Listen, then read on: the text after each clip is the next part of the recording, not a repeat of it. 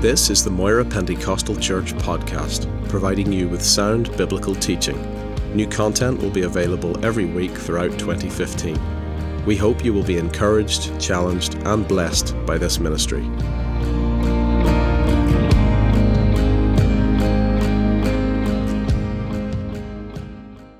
This is the final uh, night we're going to look at this uh, the, mer- the mystery and the miracle of Israel, part four, and we're continuing regarding Israel uh, and the church. Now, the book of Romans uh, is by far uh, the longest letter that Paul wrote to any church. It is 16 chapters long. That's a long, long letter.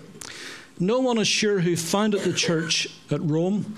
Certainly wasn't Paul because uh, he never even had visited Rome at the time of writing this letter.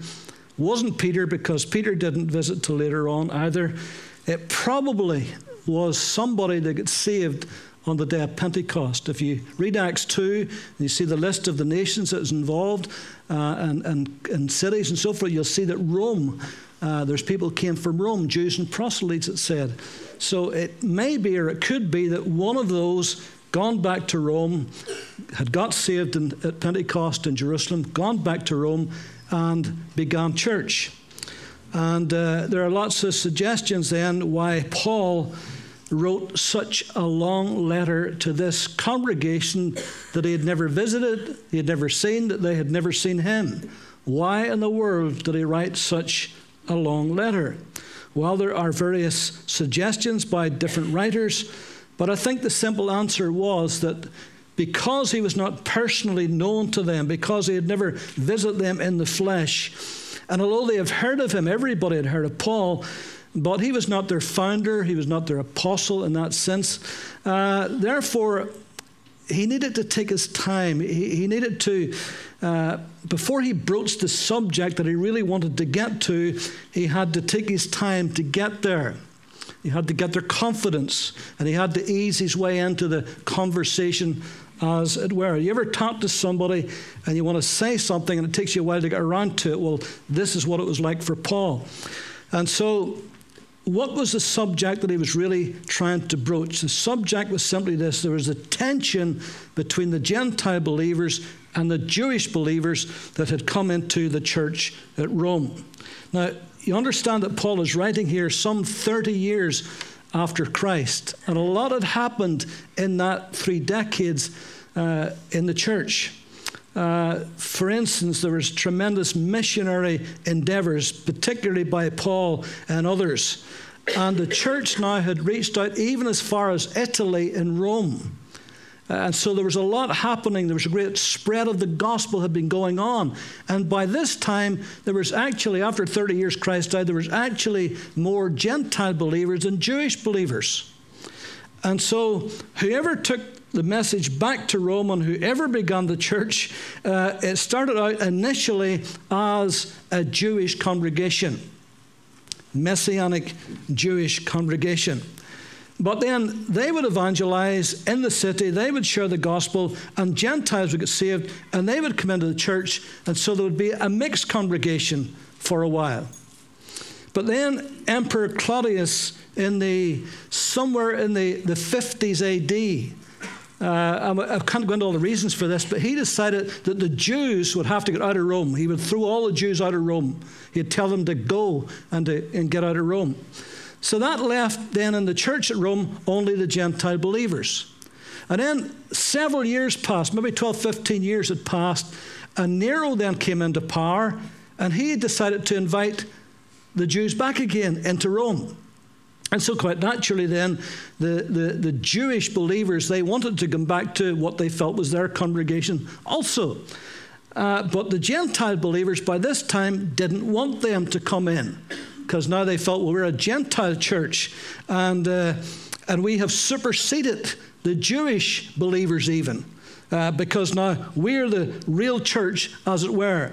So, Paul, hearing this, immediately saw this is a big problem. This is going to cause a lot of problems within the church, not only in Rome, but this spreads. And so he's going to have to, to deal with it. And that's why he started then to write this uh, wonderful letter to the church uh, at Rome.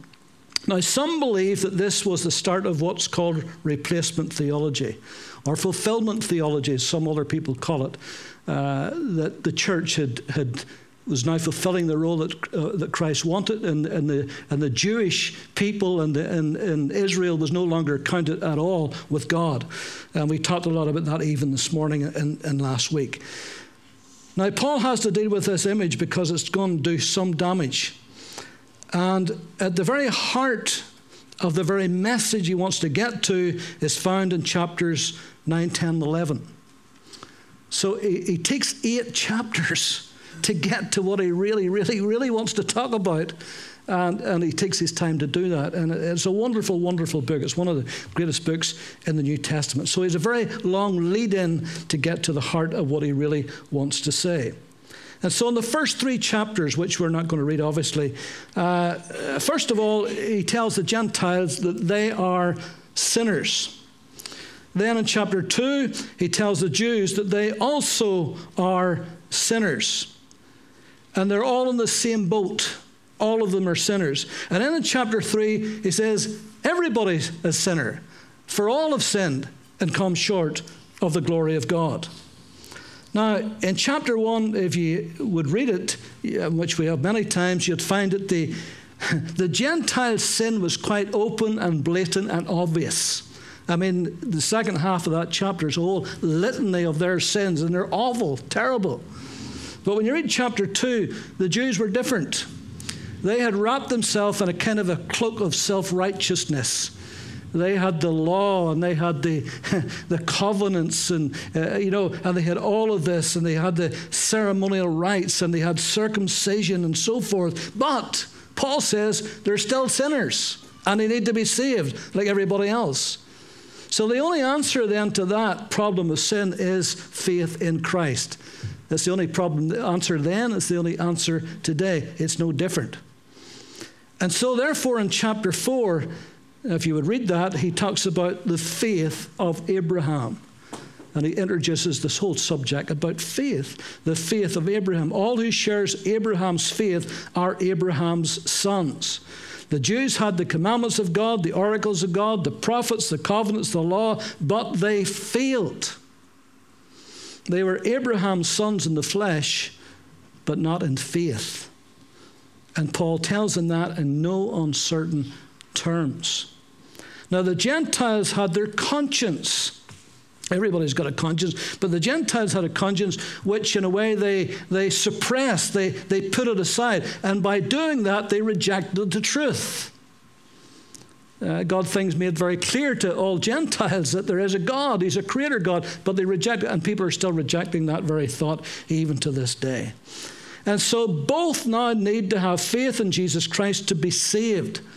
We are justified by faith, chapter 5 tells us, verse 1. Therefore, having been justified by faith, we have peace with God through our Lord Jesus Christ. Through him also we have access by faith into his grace by which we stand. And so, tonight I, I want to, as we go through this, there are four areas that I want to touch on.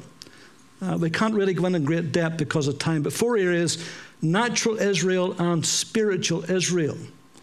And how Israel's belief and unbelief, how it benefit us and benefits indeed the whole world. And then the one olive tree. What does that mean? And then the difference between the times of the Gentiles and the fullness of the Gentiles. And there's a difference between those two.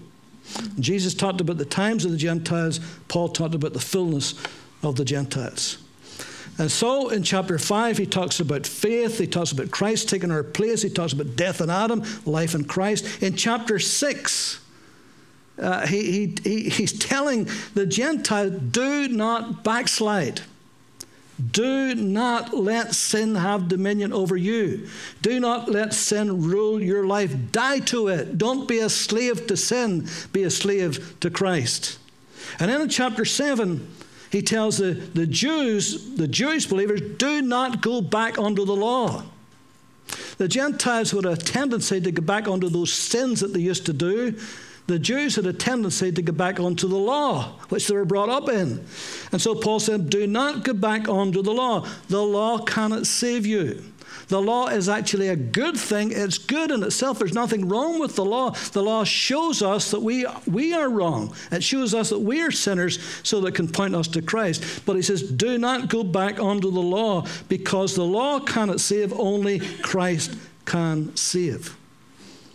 And so he's trying to be even handed here. But he wants to really get to what he really wants to talk about in a moment. And then in chapter 8, he tells us how they can be free in Christ through the work of the Holy Spirit.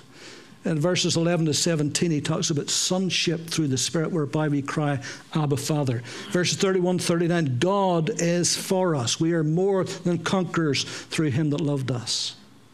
And so now at last, Paul is coming to the heart of his message to the church at Rome. Chapters 9, 10, and 11 of Romans is the greatest theology regarding Israel and the church. If you want to know the theology of Israel and the church, it's in these three chapters, particularly chapter 11, which we'll come to just in a moment. This spells the death knell for replacement theology. Theology, as it's sometimes called, fulfillment theology. Sadly, the church has largely ignored it, and the result has not been good. And we talked about that this morning. The problem that the Jews have for Christians, the history of Jews and Christians is not good. Uh, they've been treated shamefully, by and large, by the church over many centuries. And so, most preachers today, then, consequently, will preach on chapters 1 through 8 and say, well, that's Paul's gospel. Uh, and then when it comes to chapters 9 and 10, they'll read that and say, See, that's the reason why God has abandoned. That's the reason why God has, has cut them off. That's the reason why the church is now God's purposes and God's affections.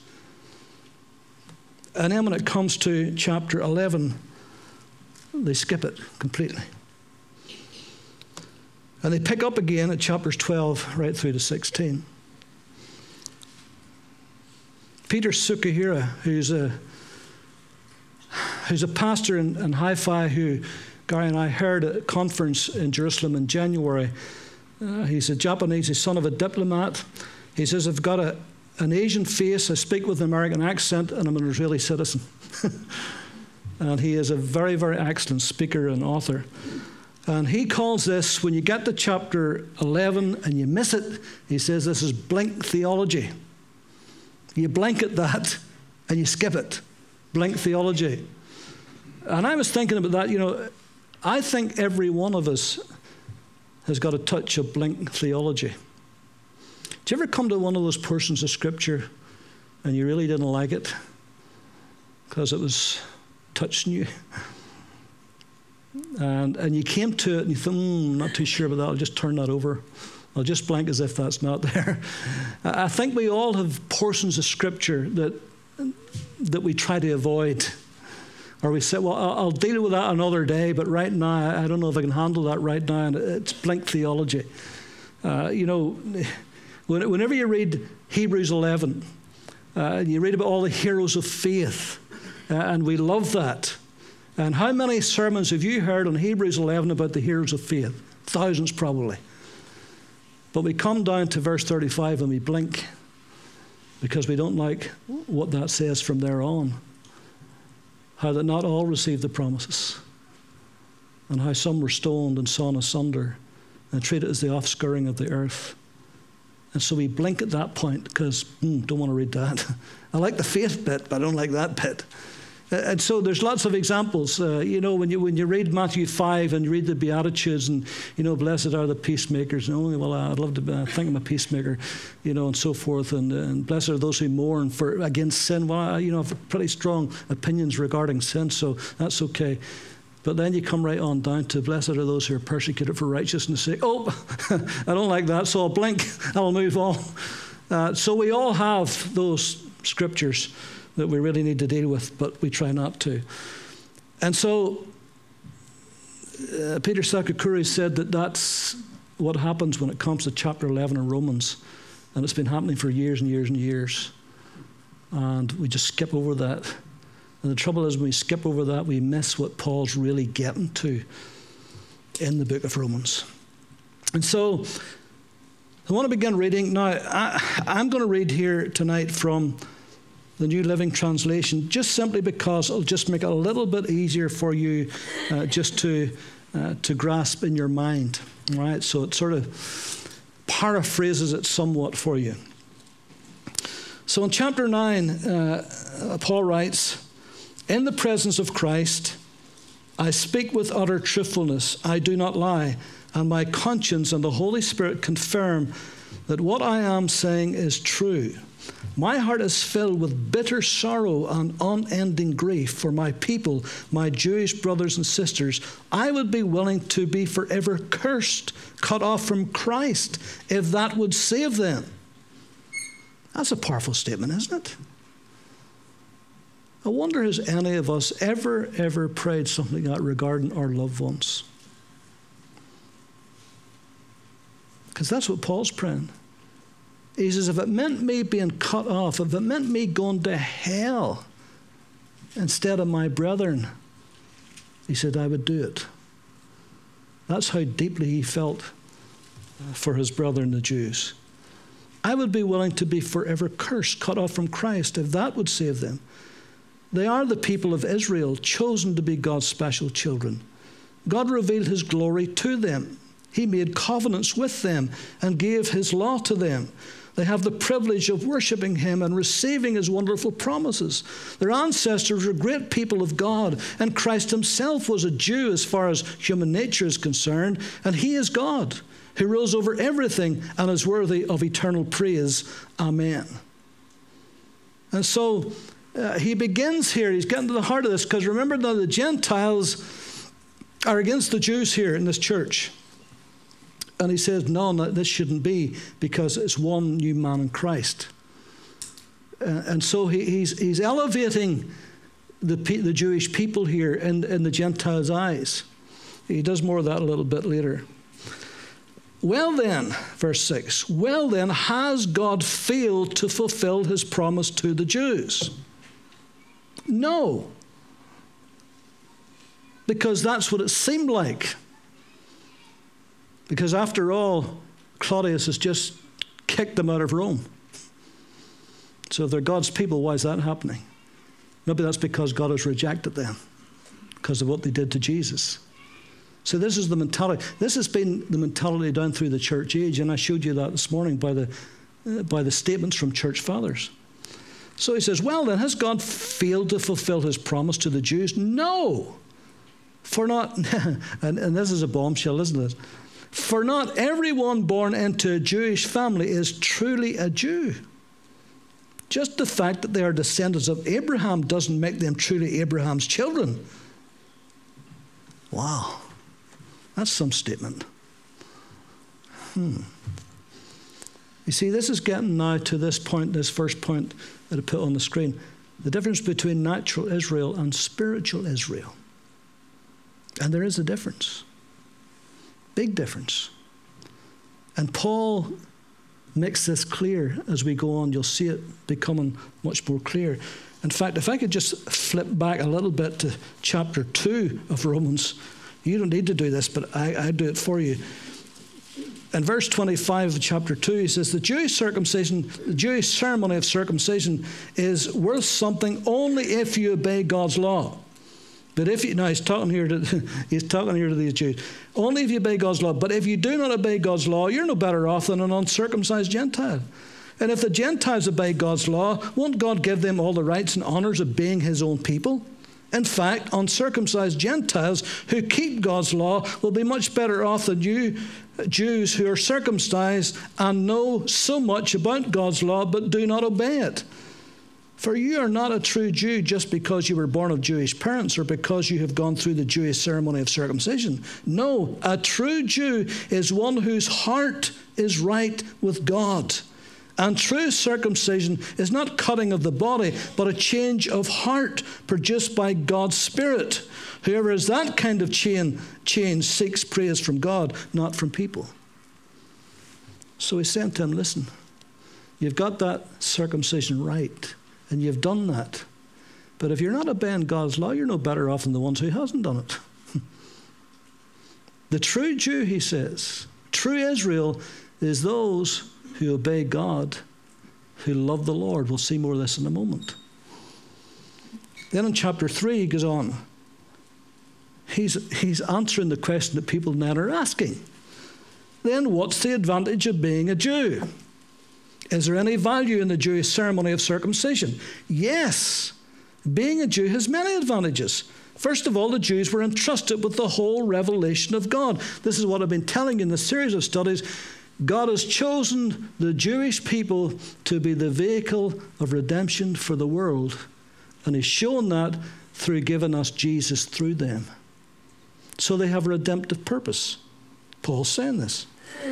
So, yes, being a Jew has many advantages. First of all, the Jews were entrusted with the whole revelation of God. True, some of them were unfaithful.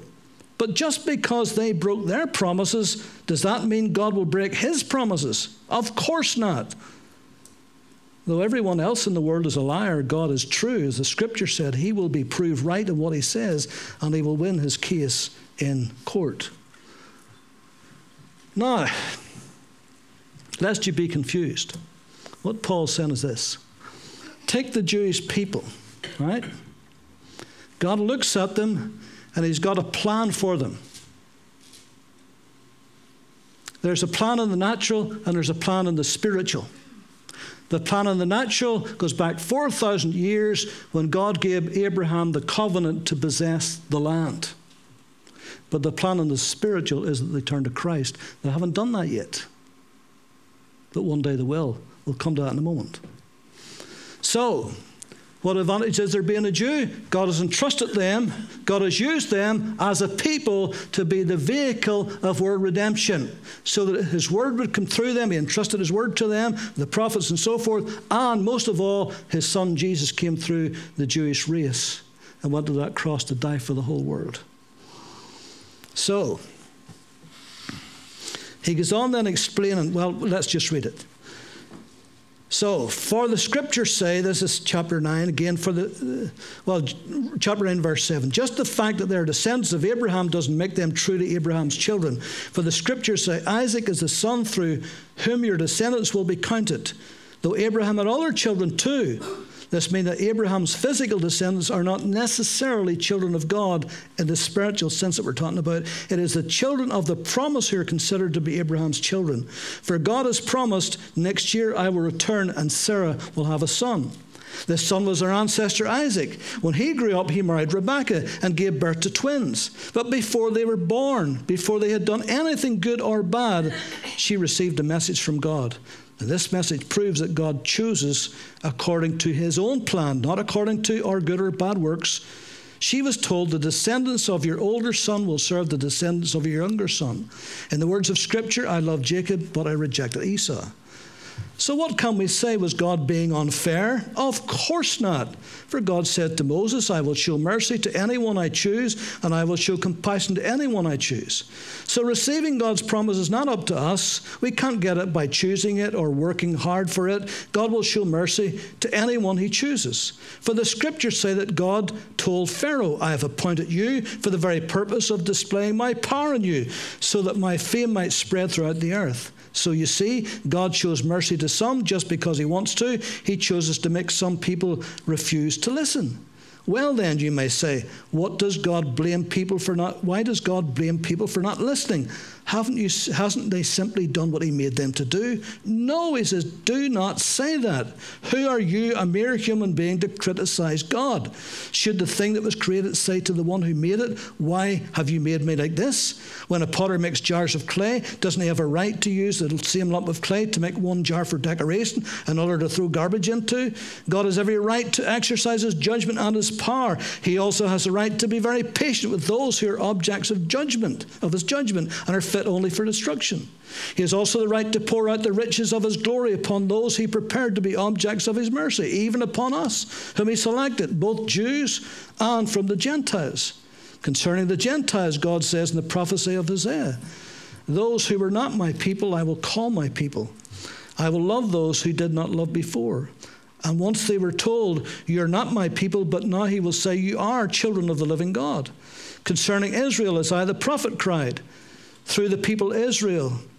uh, though the people Israel are as numerous as the sand of the seashore, only a small number will be saved. For the Lord will carry out his sentence upon the earth quickly and with finality. And Isaiah said in another place, if the Lord God Almighty has not spared a, has only has not spared a few of us, we would have been wiped out as completely as Sodom and Gomorrah.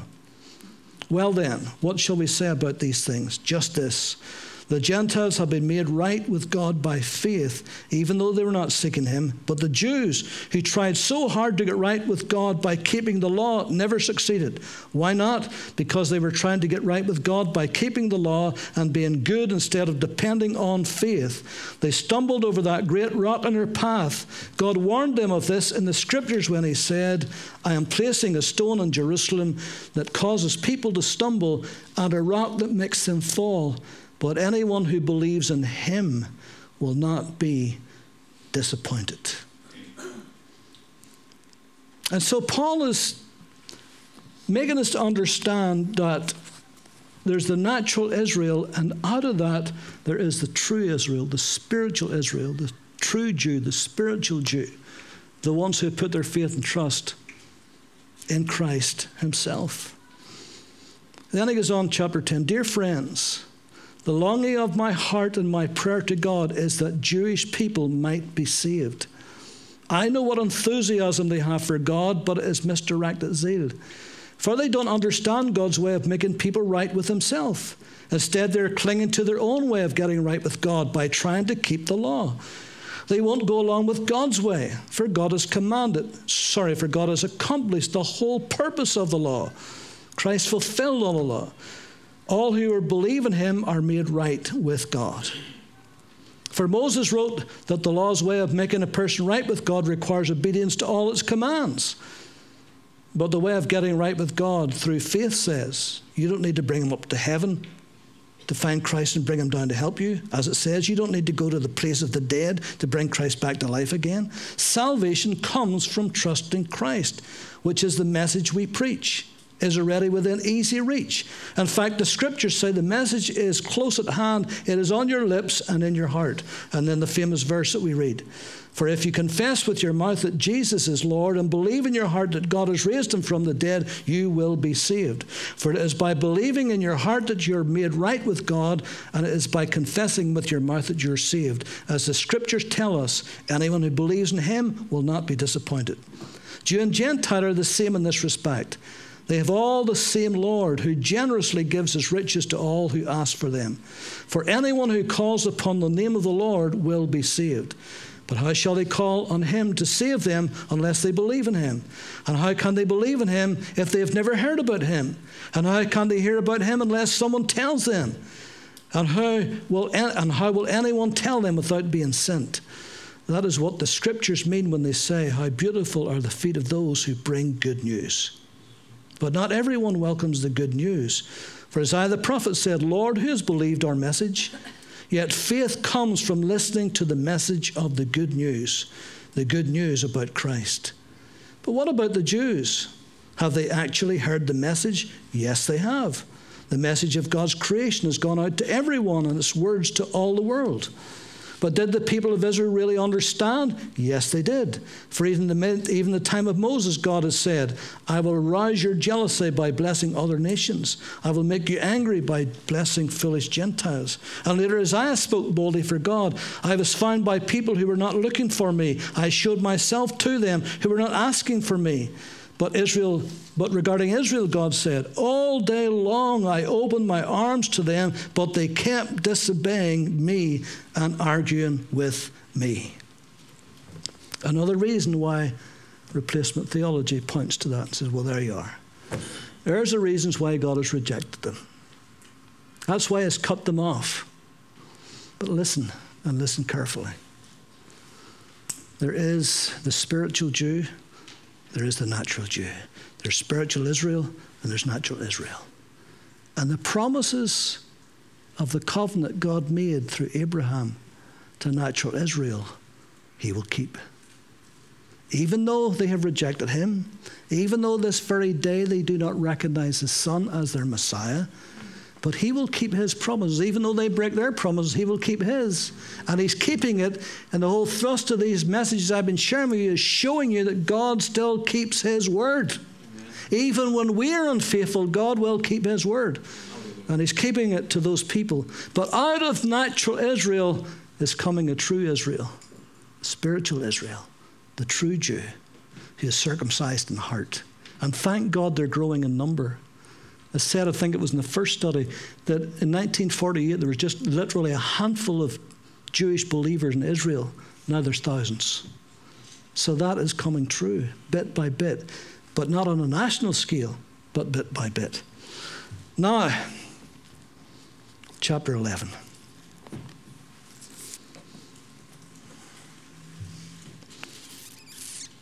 I ask then, has God rejected his people, the Jews? Of course not. King James says, certainly not. no way. God has not rejected his people. Remember that I myself am a Jew, a descendant of Abraham, and a member of the tribe of Benjamin. No, God has not rejected his own people, whom he chose from the very beginning. Do you remember what the scriptures say about this? Elijah the prophet complained to God about the people of Israel and said, Lord, they have killed your prophets and torn down your altars. I alone am left, and now they are trying to kill me too. And do you not remember God's reply? He said, You're not the only one left. I have 7,000 others who've never bowed down to Baal. It is the same today, for not all the Jews have turned away from God, a few are being saved as a result of God's kindness in choosing them. And if they're saved by God's kindness, then it is not by their good works. For in that case, God's wonderful kindness would not be what it really is free and undeserved. So, this is the situation. Most of the Jews have not found the favor of God they are looking for so earnestly. A few have. The ones God has chosen, but the rest were made unresponsive. As the scriptures say, God has put them into a deep sleep to this very day, has shut their eyes so they do not see, and closed their ears so they do not hear. And David spoke of the same thing when he said, Let their bountiful table become a snare, a trap that makes them think all is well. Let their blessing cause them to stumble. Let their eyes go blind that they cannot see, and their backs grow weaker and weaker. Now, here's the amazing thing, and this is the mystery of Israel. God allowed that, God did that in order to bless you and me and the rest of the world. Listen. Isaiah's, sorry, Israel's belief and Israel's unbelief, Israel's belief caused the patriarchs to trust God and live a life of faith and bring us the Word of God. And through the nation of Israel, bring us Christ. That was their belief. But their unbelief, rejecting Christ as Messiah, putting him on the cross, crucifying him, their unbelief caused God to turn to the Gentiles. so they blessed the world in their belief. The whole world's a better place because of the scriptures, because of the Bible. And the trouble is the world's turned against the scriptures in the Bible today. And if they turn to it, they'd be far better off, but they aren't. But that was a tremendous blessing to the whole world, their belief. But their unbelief has become a great blessing to the world also, because that gave us Jesus. That gave us a cross. That gave us salvation for us Gentiles. And this is a mystery. Who else but God would have thought that up? Then he says, Did God's people stumble and fall beyond recovery? Of course not. His purpose was to make his salvation available to the Gentiles. And then the Jews would be jealous and want it for themselves. you know, you and I are supposed to make them jealous. The church is supposed to make the Jews jealous because we have got what they should have got. But instead of making them jealous, we make them angry by condemning them and treating them badly. Now, if the Gentiles were enriched because of the Jew, because the Jews turned down God's offer of salvation, think how much greater a blessing the world will share when the Jews finally accept it. You know, everywhere the Jews go, they're a blessing. Even though they're persecuted and they're hounded and they're put down and they're kicked out and all the rest of it, everywhere they go, they're a blessing. Even in their own country. I don't know if you saw that YouTube uh, article that was on Facebook the other day. It was, it was, a young man, and he was talking about this boycotting against Israel. And he said, if you're going to boycott against Israel, he said, well, then why don't you start boycotting this? And he listed all the stuff over iPads and their phones and uh, medical things, just all the stuff that Israel has invented. He said, go ahead and boycott all that. Of course they won't. Sure they won't. No. I remember years ago in Northern Ireland, this is going back a while, trouble's really bad. And uh, the Protestants, particularly, yeah, you know, they were, they, were, they were saying, well, we won't buy anything from the south and we'll boycott Barry's tea and all this stuff. And it was, but they didn't boycott Guinness. they didn't boycott Arthur Guinness. no, no, no, no, even though it was made in Dublin. It just shows you what hypocrites we can be if we really want to be. So he said, I am saying all of this especially for you Gentiles God has appointed me the apostle to the Gentiles. I lay great stress on this, for I want to find a way to make the Jews want what you Gentiles have. In that way, I might save some of them. For since the Jews' rejection meant that God offered salvation to the rest of the world, how much more wonderful their acceptance will be. It will be life for those who are dead. And since Abraham and the other patriarchs were holy, their children will also be holy. For if the roots of the tree are holy, then the branches will be holy also.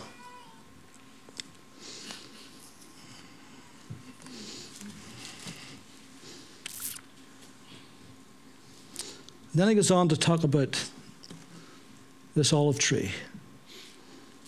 So just bear with me a little bit more. But some of these branches from Abraham's tree, some of the Jews, have been broken off. And you Gentiles who were branches from a wild olive tree were grafted in. So now you also receive the blessing God had promised Abraham and his children, sharing in God's rich nourishment of this special olive tree. My battery's getting low on my iPad. That's why I was need to hurry up then. so if I talk faster, you'll know the reason why. God has promised Abraham and his children sharing in God's rich nourishment of a special olive tree. But you must be careful not to brag about being grafted in to replace the branches that were broken off. Remember, you're just a branch, not the root. Well, you may say, those branches were broken off to make room for me. Yes, but remember, those branches, the Jews, were broken off because they didn't believe God. And you're there because you do believe. So don't think highly of yourself. Don't brag about this but fear what could happen. For if God did not spare the branches he put there in the first place, he won't spare you either. now, notice how God is both kind and severe. He is severe to those who disobeyed, but he's kind to you as you continue to trust in his kindness. But if you stop trusting, you also will be cut off. Boy, that's a big, big statement there which I haven't time to go into. I tell you, that's a big one. The church has fought over statements of God for centuries. And if the Jews turn from their belief, sorry, if the Jews turn from their unbelief, God will graft them back into the tree again. He has power to do it. For if God was willing to take you, who were by nature branches from a wild olive tree, and graft you into his own good tree, a very unusual thing to do, he will be far more eager to graft in the Jews back into the tree where they belong. So, Paul uses the illustration of an olive tree. And those unbelieving branches, he cut off. Even though they were Jews, he cut them off. Only the believing ones makes up the olive tree. And those of us who were Gentiles, who were unbelieving but became believing, he grafted in. So there's one olive tree, a pure olive tree of believers, both Jew and Gentile together. Are you still with me? So Paul uses this illustration. So you and I today are part of God's olive tree. But he says, don't brag against the Jews. Don't put them down. He says, You're not the root, you're only a branch. And it's only because they rejected Christ did you get in. so he's telling these Roman Gentiles, now don't you be bragging. Don't you be bad.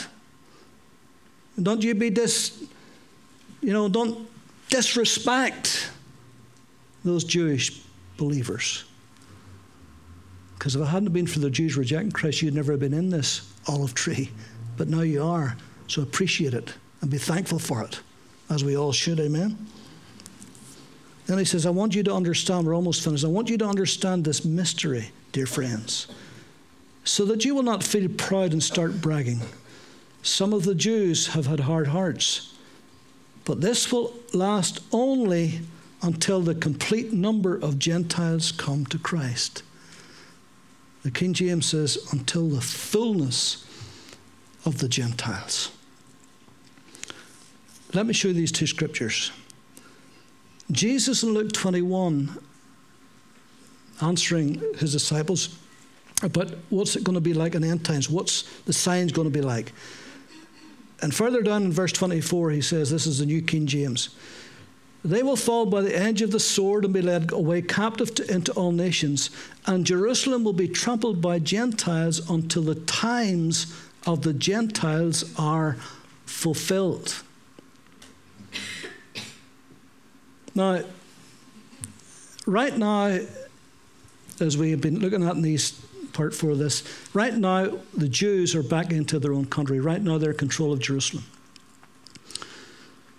For thousands of years, uh, you, you, go to the book of Daniel and you read all of the empires that has come against Israel and come against Jerusalem, all the way through several hundred, but seven of them.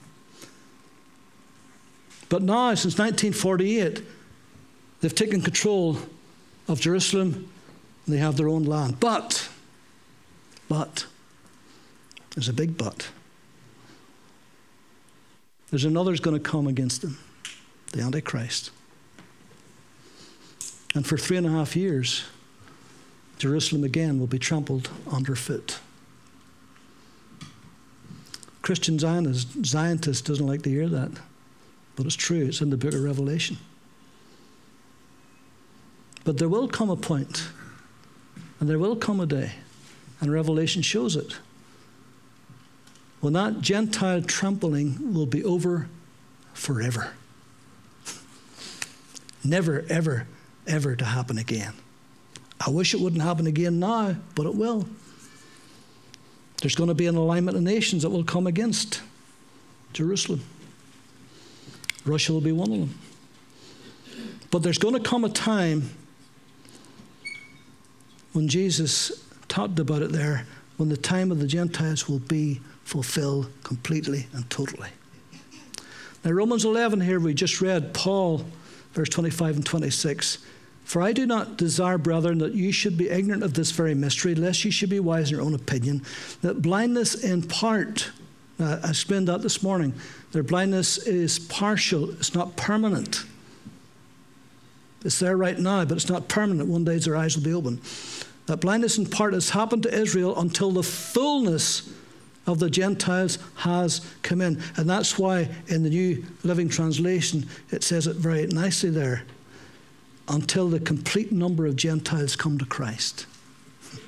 it hasn't happened yet. It Hasn't happened yet. Is there any better reason why the word should be evangelized than that? Hmm? There's still some nations, some people groups that has not yet heard the gospel. They've heard of Coca Cola, but they haven't heard of Christ, which is a shame, isn't it? And so God wants His gospel to go to the ends of the earth till every last Gentile that's going to get saved gets saved. because he's going to do something with Israel. And so all Israel will be saved. And that's in the plan of God, that's in the heart of God. Do you remember what the prophet said about this? A deliverer will come from Jerusalem, and he will turn Israel from all ungodliness, and then I will keep my covenant with them and take away their sins. Many of the Jews are now enemies of the good news, but this has been to your benefit, for God has given his gifts to you Gentiles. Yet the Jews are still his chosen people because of the promises to Abraham, Isaac, and Jacob. For God's gifts and his call can never be withdrawn. Once you Gentiles were rebels against God, but when the Jews refused his mercy, God was merciful to you instead. And now, in the same way, the Jews are rebels, and God's mercy has come to you. But someday they too will share in God's mercy. For God has imprisoned all people in their own disobedience so that he could have mercy on everyone. Oh, what a wonderful God we have. How great are his riches and wisdom and knowledge. How impossible it is for us to understand his decisions and his methods. For who can know what the Lord is thinking? Who knows enough to be his counselor? And who could ever give him back so much that he would, that he would have to pay it back? For everything comes from him, everything exists by his power and is intended for his glory. To him be glory forevermore. Amen. Ah. So I hope that you can see what God has been doing and what He is doing and what He will do in the future. And I hope that you understand that when the spotlight becomes more and more and more and more on that tiny little strip of land, Israel, that there's a purpose for that, a scriptural, prophetical purpose for that, that the politicians don't even begin to understand. They just do not get it. As far as I'm concerned, it's politics, it's economy, it's race, it's whatever. But it's spiritual at its very, very heart. Amen? Now, I want to finish with a little aside tonight, all right? What's that on the screen? That is the logo for the European Union, isn't it? 12 stars. I got my new driving license recently. They only gave me three years. Not terrible when you get to a certain age. I thought I was going to get 10, but they mustn't reckon I'm going to live that long, so they give me three. That doesn't encourage you, does it? And on the top left hand corner, you'll see the same little logo. You'll see it in many cars in the top left hand corner of their number plate. 12 stars. Why 12? That doesn't represent the many countries that's in the European Union because there's 28 in it. It's supposed to represent solidarity and unity between the nations, and we're not seeing much of that either, are we? not in the European Union, we're not. But that's what it's supposed to be. But this particular image is very important. And in 1987, following the adoption of the flag by the EEC, Arsene Heitz, one of the designers who submitted proposals for the flag's design, he suggested a religious designation for it. And he claimed that the Circle of Stars was based on the tradition of showing the Blessed Virgin Mary as the woman of the Apocalypse, wearing a crown of 12 stars. Now, in Revelation uh, chapter 12, uh, if you read there, you'll see a woman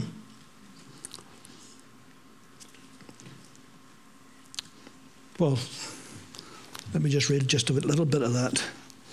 The 12 stars on her head. But let me just read just a slight bit.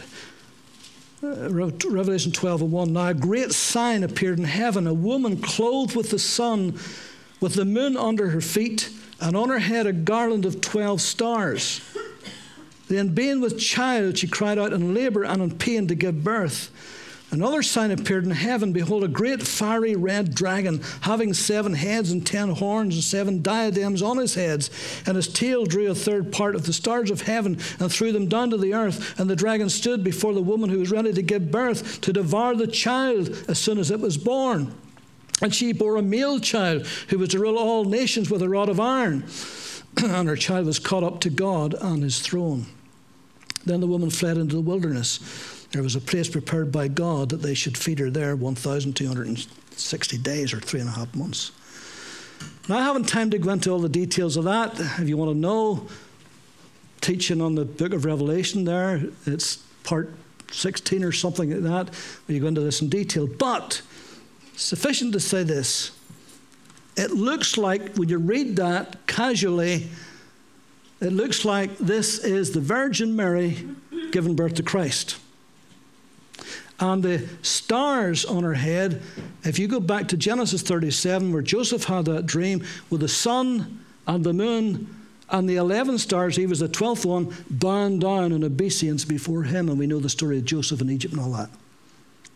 And so the Roman Catholic Church, to this day, takes that, Revelation 12, as this is Mary, this has given birth to the man child who will rule with a rod of iron and was caught up into heaven. That is not what Revelation is saying at all. It looks like it, but it's not, because Revelation is not talking about Christ's first advent, it's talking about his second advent. Not about his first coming, but his second coming. John would be familiar with Jesus' birth. he didn't know any of that. The whole Christian church is familiar with that. It's talking about something else. Actually, the woman is Israel. And what she's given birth to is the man child, is the 144,000 Jews who would be great Jewish evangelists who would go around the whole earth and could not be touched, could not be killed, and in the end were caught up into heaven. But that's another story.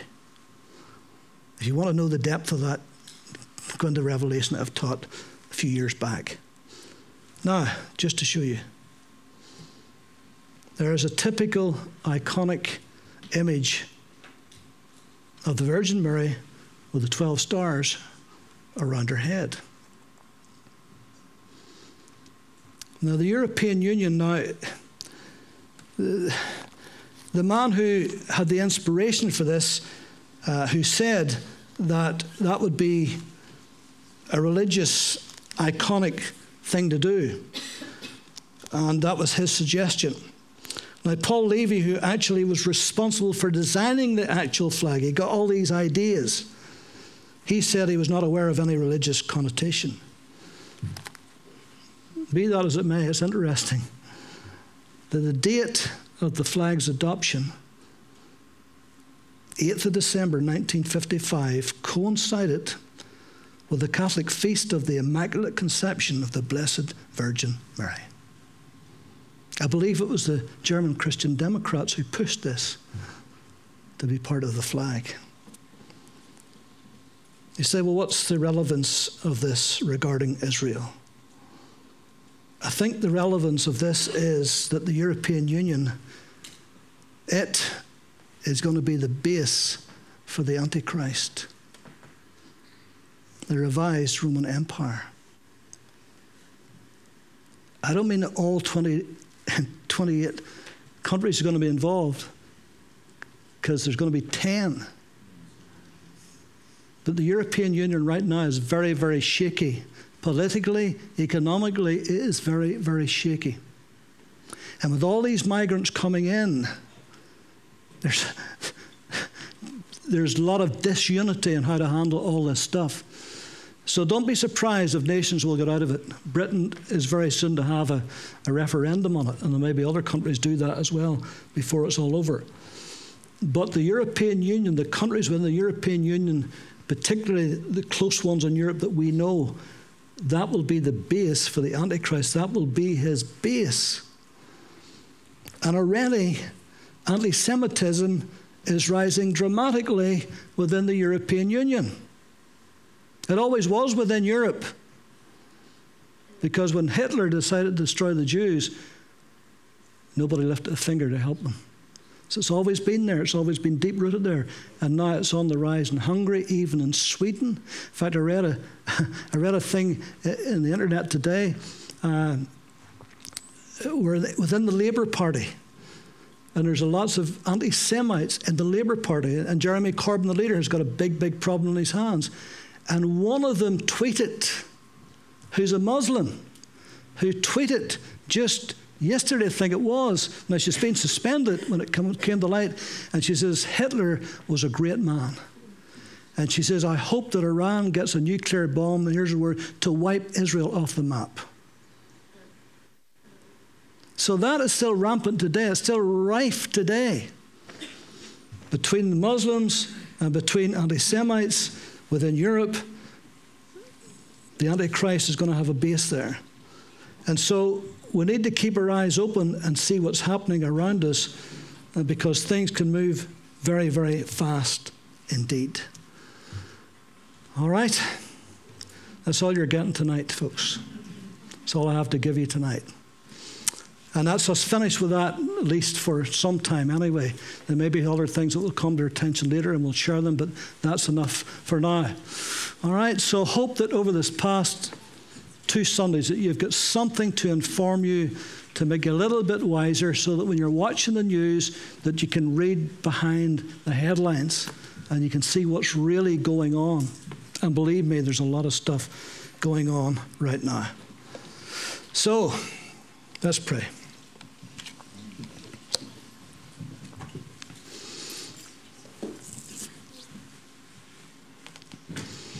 Lord, we thank you that there is one olive tree, there is one flock, there is one family, Hallelujah. and we're part of it. And we bless you for your mercies that brought us into that state. We thank you for the cross of your Son that made it possible. And Lord, we do pray for the nation of Israel. We thank you that your covenant with them will not fail. But we pray more than that, we pray for their salvation. We pray that the day will be hastened in which all Israel will be saved. We thank you for those who are working amongst them, sharing the gospel. We pray for blessing. We pray for success. We thank you for the Messianic congregations, for the Arab Christian congregations, or for the Palestinian Christian congregations. And we pray, Lord, that you'll bless and multiply. And Lord, that your word and your gospel will go through all Israel. So we give you thanks for it, Lord. We pray for your hand to be upon them and wisdom for their government. Because, Lord, they're just men at the end of the day and they're secular, many of them. But, Lord, they need your wisdom and how to handle things. And so we pray for your peace to be upon Jerusalem. In Jesus' name. Amen. Amen.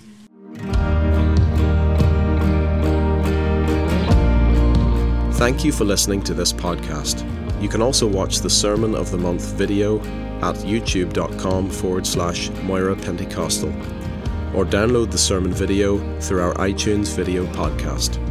For more information, visit us at www.mpc.org.uk.